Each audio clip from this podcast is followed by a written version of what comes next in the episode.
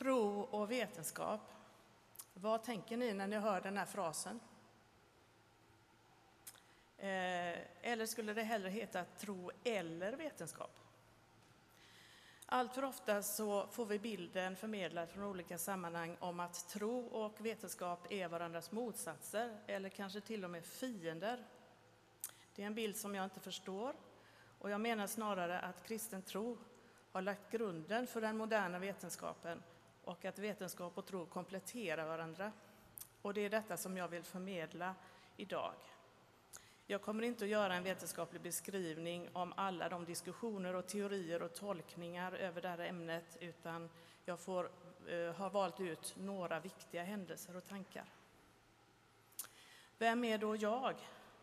Jag är utbildad civilingenjör i teknisk fysik på Chalmers och också utbildad sjukhusfysiker. Jag jobbar idag som professor i medicinsk strålningsvetenskap vid Göteborgs universitet och det kombinerar jag med en tjänst som sjukhusfysiker på Sahlgrenska universitetssjukhuset. Bland annat sysslar jag med forskning om att förbättra strålbehandling för patienter med cancersjukdom och att förstå hur strålningen påverkar vävnaden. Jag arbetar alltså varje dag med vetenskapliga frågor. Det är mitt jobb. Dessutom är jag kristen. Jag har funnits med i kyrkans verksamhet sedan jag började i söndagsskolan en gång i världen och var med i barnkören. Men egentligen var det först i samband med konfirmationen som jag själv bestämde mig för att vara kristen. Sedan dess har mitt liv, som de flesta andras, innehållit perioder av svårigheter, när min, prov, när min tro har satts på prövning. Jag tvivlar också då och då, och så tror jag att livet är för många av oss. Men den kristna tron har alltid visat sig hålla i längden även när jag funderat på om Gud finns och hur världen fungerar. Redan som liten var jag fascinerad av rymden och jorden. Eh, längst bak i en av de klassiska sagoböckerna som jag hade när jag var liten så fanns det ett kapitel eh, som handlade om planeterna och rymden. Och det var det mest tummade och lästa kapitlet i den tjocka boken. Och jag kunde länge sitta och titta på bilderna över planeterna. Idag hade jag gärna önskat att få åka ut i rymden, men frågan är nog ändå om jag hade vågat om jag nu hade fått chansen. Men nu har vi ju Gaia som hänger här i kyrkan. Vad ser du och vad känner du? Ja, själv blir jag fascinerad och känner en stor förundran. Och många tankar kommer upp. Varför ser jorden ut som den gör? Tänk att allt fungerar så bra överlag. Samspelet i naturen, samspelet mellan växter och djur. Men också kommer tankar upp, varför finns jorden? Varför finns växter och djur? Varför finns människan? Och varför finns jag?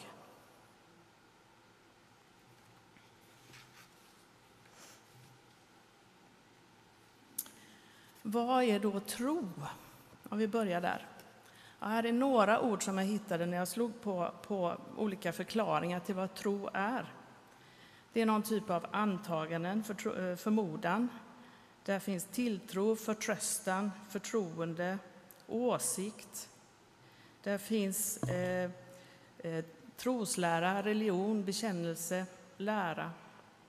Det är alltså väldigt många olika begrepp som finns i ordet tro och det kan vara bra att ha med sig det i bakhuvudet när jag pratar vidare här.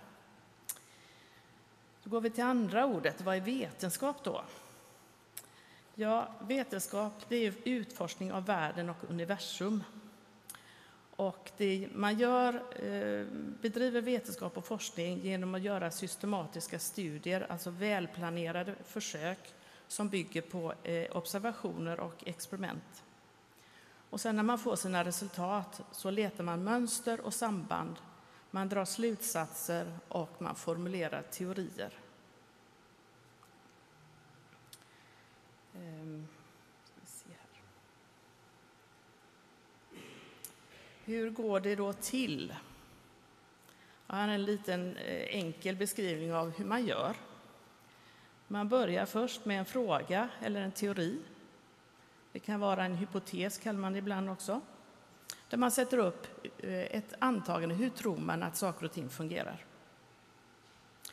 Sen gör man undersökningar, experiment, samlar in information om den frågan som man har ställt. Och sen så får man en mängd resultat och så analyserar man de resultaten. Och sen hamnar man i det här vägskälet här. Antingen så visar det sig att den teorin man satt upp var sann.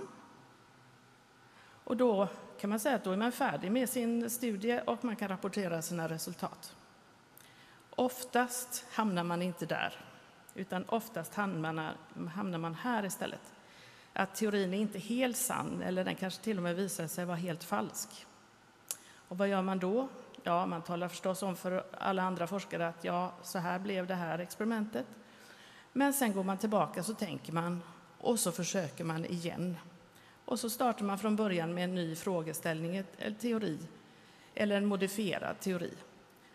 Och ofta så är det då en cirkel här så att man jobbar med samma frågeställning under väldigt lång tid. Och vi kommer att prata om teorier här om en stund. Och då är det teorier som man, forskarna har jobbat med i kanske 100 år eller 200 år. Och man, man lär sig nya saker för varje nytt experiment man gör, men man är inte framme riktigt i att veta exakt vad, eh, hur, hur frågan kan lösas. Då. Det är viktigt att veta att vetenskapen har begränsningar. Den vilar på en del antaganden som den själv inte kan bevisa, så att det, det är bra att ha det här med sig. Eh, den vi, vilar på antagandet att naturen beter sig regelbundet. Att människan kan tänka och resonera rationellt och att man kan dra slutsatser från de experiment och mätningar eh, som man kan göra med de verktyg som vi har idag. Och ett annat antagande är att det finns naturliga orsaker till allt som händer.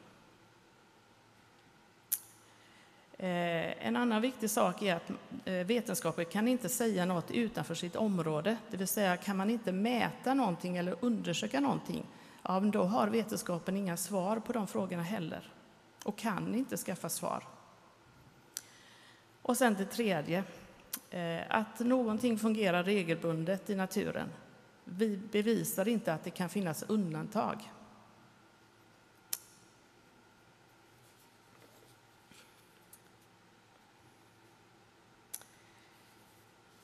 En vanlig myt eh, är att kyrkan har hindrat vetenskapen. Frågan är, är det verkligen så? Gud skapade människan till sin avbild och människan fick då råda över och förvalta skapelsen, alltså naturen och världen. Vi människor vi har fått intelligens, vi har fått smarta hjärnor och vi har fått nyfikenhet. Och genom detta så kan och ska människan utforska världen. Så jag skulle säga att nej, kyrkan har inte hindrat vetenskapen. Och några andra bevis på det är att det är kyrkan som byggde skolor och universitet. Eh, de äldsta universitetet idag som finns kvar är från 1088 och det är det som finns i Bologna i Italien. Och i Sverige så eh, har vi Uppsala universitet från 1477 och eh, det tillkom efter en bulla, ett brev från påven som sa att man fick lov att starta, och man skulle starta ett universitet i Uppsala. Och i Lund så fick man ett universitet 1666. Men de första europeiska universiteten utvecklades under medeltiden från romersk-katolska kyrkans skolor som eh, kyrkan redan hade.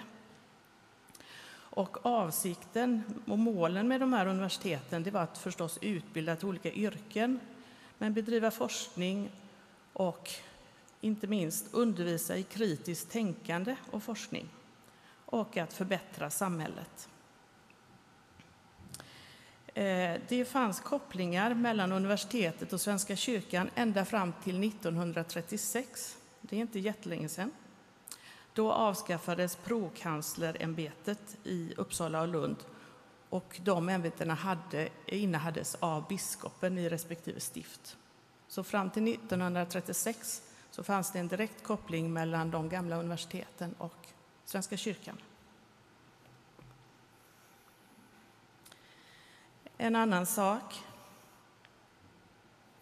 Vetenskapen utvecklades av kristna människor. Här satte jag bara upp några kändisar inom vetenskapen som eh, varit tydliga med sin kristna tro och eh, bedrivit väldigt viktig forskning som har fått oss att förstå, eh, förstå lite mer hur världen eh, fungerar. Och det var under 1600-talet framförallt som det var en vetenskaplig revolution för då började man utveckla nya mätinstrument. Det var teleskop för att titta på rymden och det var mikroskop för att titta på små saker. Eh, matematiken och astronomin ledde också till, till den här eh, utvecklingen. Och eh, det som eh, de vetenskapsmännen tänkte var att ge, genom att undersöka den naturliga världen så kan vi förstå hur Gud har ordnat skapelsen. Och man sa redan på 1700-talet lite skämtsamt så här att Gud skapade, men Linné ordnade. Linné som ordnade upp systemet för växter och djur och mineraler i Sverige. Hur är det idag då? Jo, fortfarande idag är det många forskare som är kristna.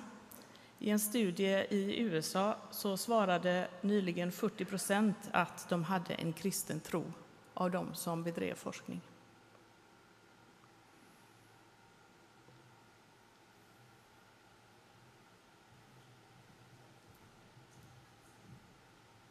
jag sjunger den här sången så ska jag fråga bara, är det svårt att höra Eva?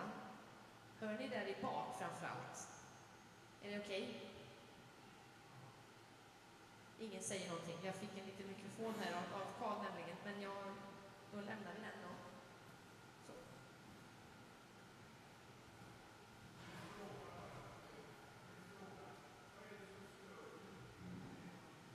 Ja, det är en fläkt som går här inne i, för att den ska gå runt och för att den ska lysa och för att luften ska vara kvar i som själva. Så det, det är det som låter hela tiden. Så det kan vi inte stänga av, då det är inget bra. då, då, då exploderar jorden, men det vill vi inte. Så det är det som låter. Vi kan inte stänga av det, det här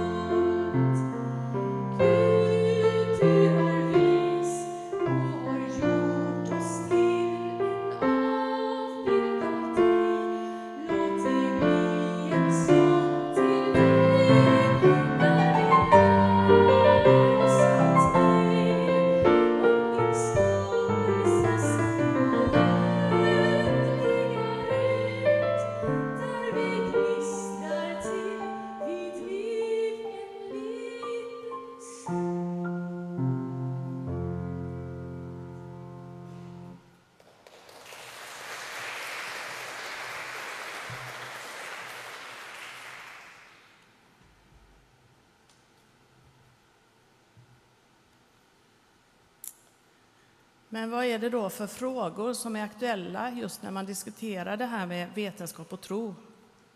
Vid flera tillfällen i historien så har debatter blossat upp till följd av att vetenskapliga resultat verkar ifrågasätta kristna uppfattningar. Och det är framförallt tre frågor som är aktuella.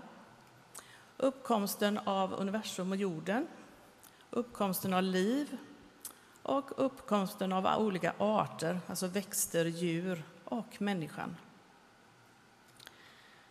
Och om vi börjar då med den första frågan, uppkomsten av universum och jorden. Så Bibeln eh, skriver om skapelsen det här att i begynnelsen skapade Gud himmel och jord. Det är den första versen i Bibeln som vi läser och som kristna och judar eh, tror på.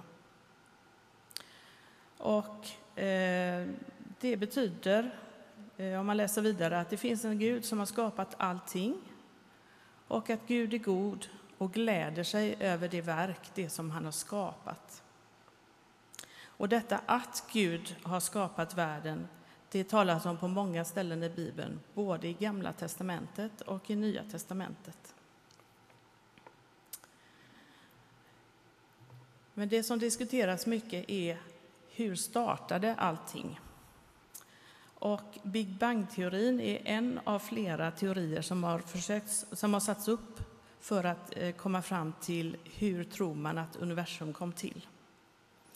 Eh, och Big Bang-teorin är den mest vedertagna teorin idag om universums tidiga utveckling och man började diskutera det för ungefär hundra år sedan. Eh, teorin täcker tidsperioden från att universum var mycket, mycket ungt och fram till idag. Och den säger att eh, det hela startade för ungefär eh, 13,8, alltså 14 miljarder år sedan. 14 miljarder år sedan, tänk bara.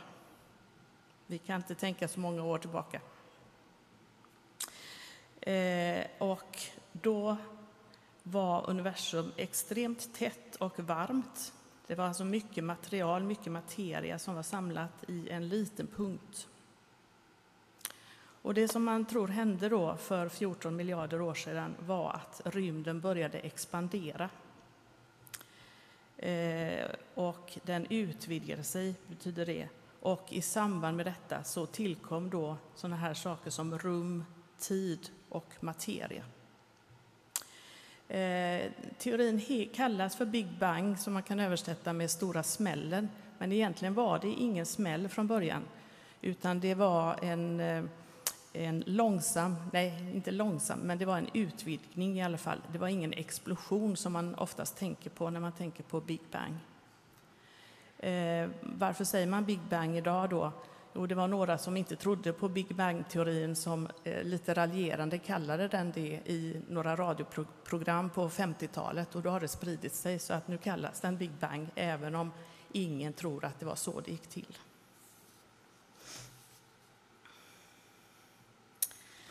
Och hur kom den här teorin fram då? Ja, alltså fram till Eh, Eh, för ungefär hundra år sedan så antog man att universum var statiskt. Och det var Albert Einstein som, som satte upp eh, matematiken kring det här. Och att det var statiskt var att det inte ändrade sig i form. Eh, men på 20-talet så visade en rysk matematiker, Friedman, att universum skulle kunna antingen utvidgas eller krympa genom att han kunde lösa eh, Einsteins ekvationer på ett annat sätt. Eh, och sen dröjde det eh, fem år och då var det en katolsk präst och astronom, Georges Lemaitre, som också tittade på de här formlerna och kom fram till att men om universum expanderar, vilket en del mätningar började visa på då, då måste det ha haft en början någon gång. Och så räknar man tillbaka och så kommer man fram till det här med 14 miljarder år. Så.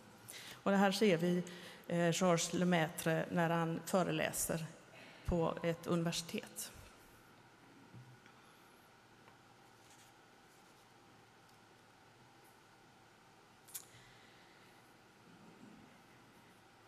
Den ursprungliga teorin har man sedan utvecklat och förfinat successivt genom att man testar teorin. Och då mäter man hur universum expanderar. Man kan också mäta egenskaper hos kosmiska bakgrundsstrålningen för att få en bild av hur universum har expanderat. Och man mäter också andelen av olika grundämnen. Men man kan av flera skäl inte mäta något som eh, rör det tidiga skedet under, eh, direkt efter Big Bang. Så att teorin kan bara säga hur universum utvecklades efter en viss tidpunkt. Och den säger heller ingenting om vad som fanns före Big Bang. Så om man drar slutsatsen här så eh, utesluter inte Big Bang-teorin att det finns en gud som har satt igång en process en gång och som ledde till att universum har utvecklats och att det startade vid en viss tidpunkt. Så detta gör att man mycket väl kan tro både på att Gud skapat universum och att det har skett på ett sätt som kan beskrivas av Big Bang-teorin.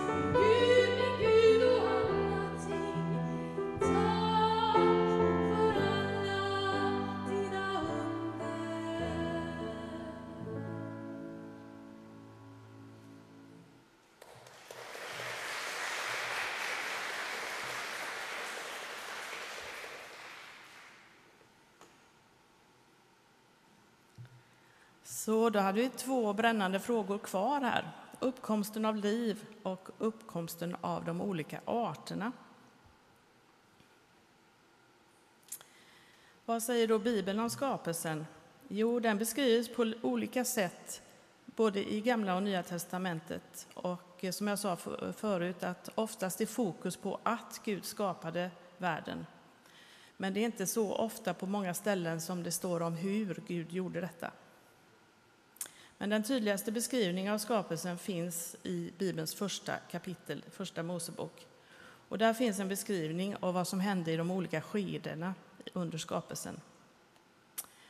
Och där står det att Gud började med en öde jord där det fanns vatten på. Och den första dagen så eh, skapade han ljus. Och sen så skapade han himlen som var ett valv som skulle skilja vatten över och under vattnet. Och vattnet eh, på jorden samlade han till hav.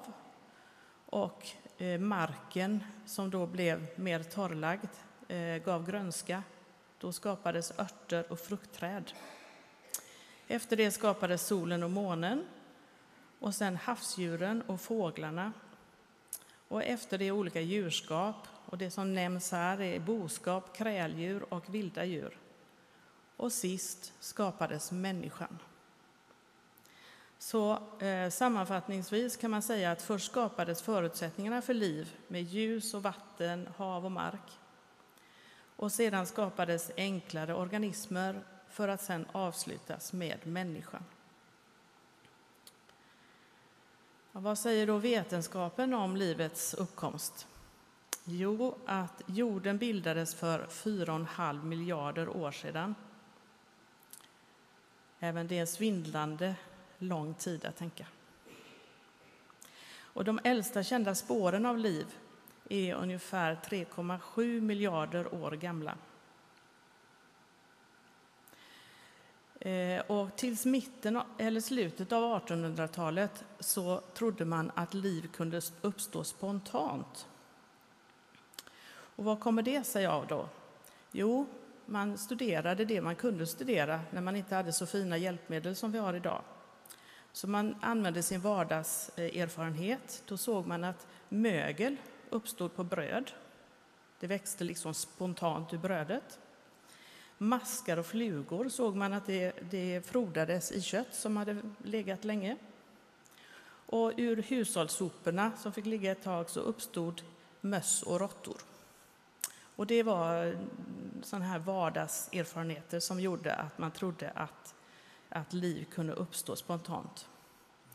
Men då var det mannen som vi har på bilden här, Louis Pasteur. Han upptäckte det här med bakterier och, och mikroorganismer och sorterade upp det.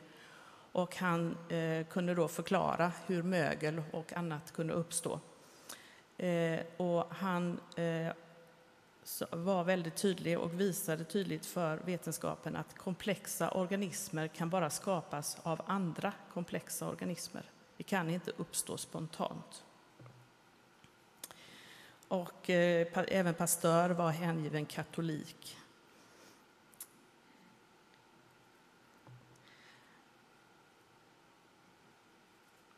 Det som vi oftast pratar om nu när det handlar om utvecklingen eh, av arter i världen, det är Charles Darwins evolutionsteori. För han erbjöd en möjlig förklaring till hur organismer kan utvecklas ur enklare organismer.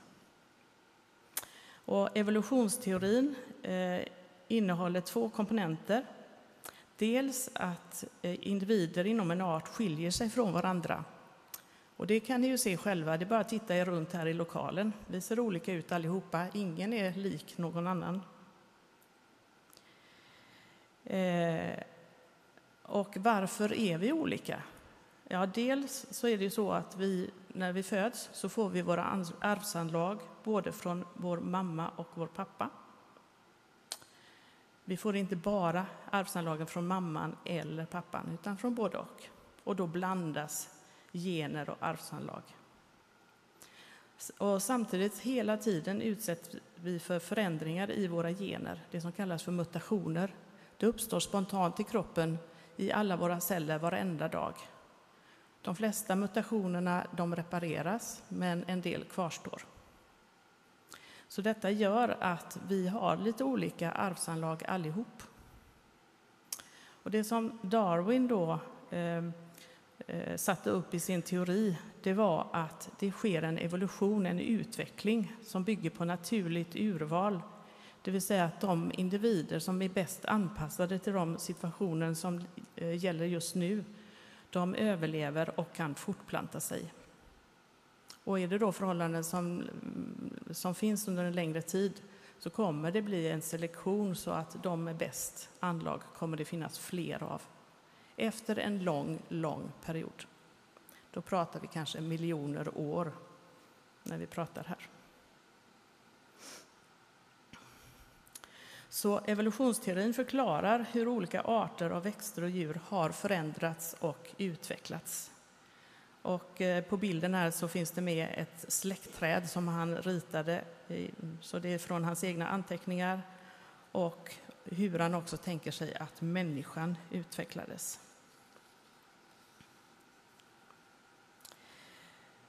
Ehm, men Darwin själv presenterade inget förslag till hur evolutionen hade uppkommit. Han hade bara idéer om hur det kunde gå till han föreslog att livet kan ha inletts i en varm liten pöl där det, behövdes det som, där det fanns det som behövdes för att skapa någon typ av proteiner, alltså en byggsten till, till våra celler. Det han trodde behövdes var ammoniak, ljus, värme och elektricitet. Eh, och fortfarande idag så finns det ingen vedertagen teori eller modell hur livet uppstod utan det finns många teorier som många forskare arbetar vidare med. Och de flesta teorierna handlar om vilka eh, förhållanden som krävs för att livet ska kunna uppstå på jorden. Ljus, värme, vissa kemiska ämnen och så vidare.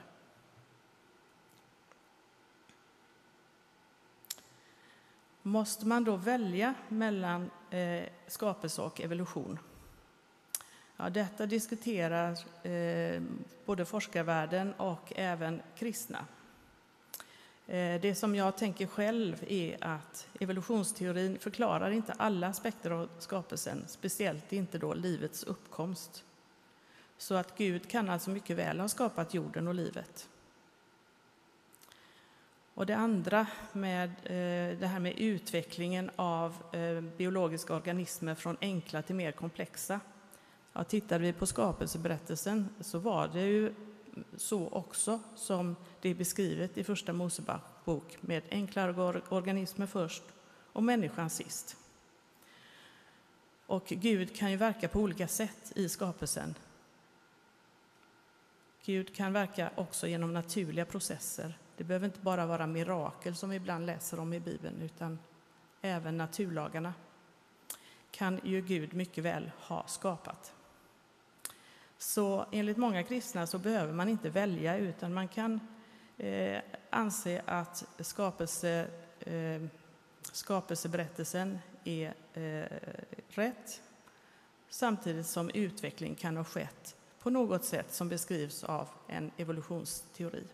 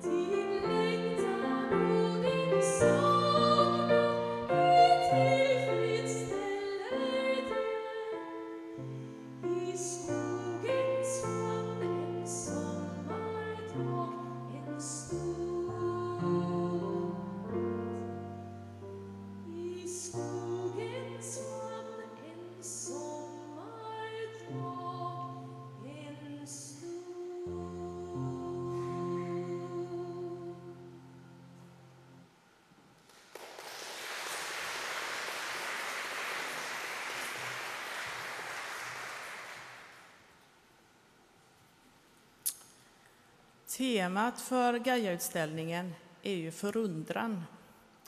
Och när man ser på jorden så här i stora perspektivet så känner man ju verkligen förundran. Det tror jag ni alla gör. Och om man tänker efter så krävs det ju en enorm balans i naturen för att livet på jorden ska fungera. Det är fantastiskt. Eh, I min forskning så jobbar jag inte i det stora formatet utan i det lilla formatet. Jag jobbar med atomer och molekyler och celler och vävnader och människokroppen. Men även här känner jag en stor förundran. Utvecklingen inom forskningen har verkligen gått framåt eh, på senare tid. Eh, för länge sedan så, så, kunde man bara använda ögat som sitt hjälpmedel. Så allting som, som var tillräckligt stort, kanske någon millimeter eller så, kunde man ju undersöka då i kroppen. Men nu har vi mikroskop och jättefina mätmetoder för att titta på mindre detaljer. Så jag tänkte bara förmedla den här förundran som jag känner när jag jobbar med mina frågeställningar. Kroppen vet ni består ju av olika organ. Och de kan man titta på med blotta ögat om man i alla fall öppnar upp och tittar i hur det ser ut i kroppen. Eh, om vi går till våra celler så är det minsta enheten som bygger upp våra vävnader. Och cellerna är, fungerar ungefär som kroppen fast i miniatyr. Det är en fantastisk process som pågår i våra celler. Där har vi genetiska materialet med vår DNA-molekyl, så här, med våra 25 000 gener. Och de här generna eh, de, eh, ger upphov till åtminstone en miljon olika proteiner. Proteinerna är våra byggstenar i cellerna. Och här är några exempel på hur proteiner kan se ut. Eh, så långt har man känt till eh, under ganska lång tid, men under de sista kanske 10 åren, 15 åren, så har man också kunnat studera mer vad som händer i cellen på detalj. Och här visar jag bara lite grann hur ämnesomsättningen kan se ut i en cell.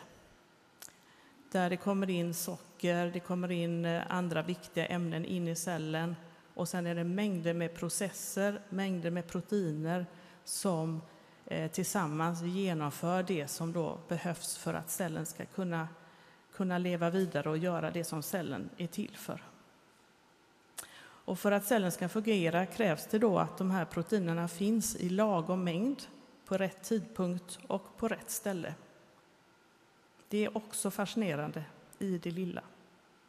Och jag har svårt att tro att allt detta finns till bara av en slump. Jag tror att det måste finnas en Gud bakom alltihop.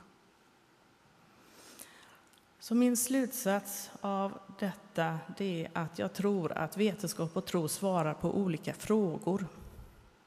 Där vetenskapen försöker undersöka hur saker och ting fungerar i världen medan kristendomen svarar på frågan vem har gjort någonting och varför. Och därför så får jag ihop de här två pusselbitarna som då kan komplettera varandra, vetenskap och tro. Till sist vill jag bara avsluta med några rader som är skrivna av kung David för 3000 år sedan. Eh, kung David har skrivit jättemånga psaltarpsalmer där han ofta återkommer till den förundran han kände för naturen och livet. Och det här är verser som jag kan utan till och som, som fascinerar mig fortfarande. Han skriver om människan att jag tackar dig för att jag danat så övermåttan underbart, ja, underbara i dina verk. Eller när han ser upp mot himlen, när jag ser din himmel, dina fingrars verk, månen och stjärnorna som du har berett. Vad är då en människa? Tack så mycket.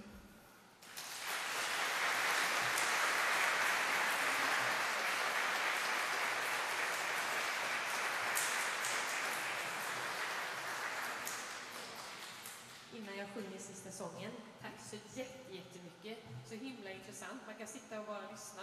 Du, du pratar så bra, berättar så bra och det är så lätt att lyssna.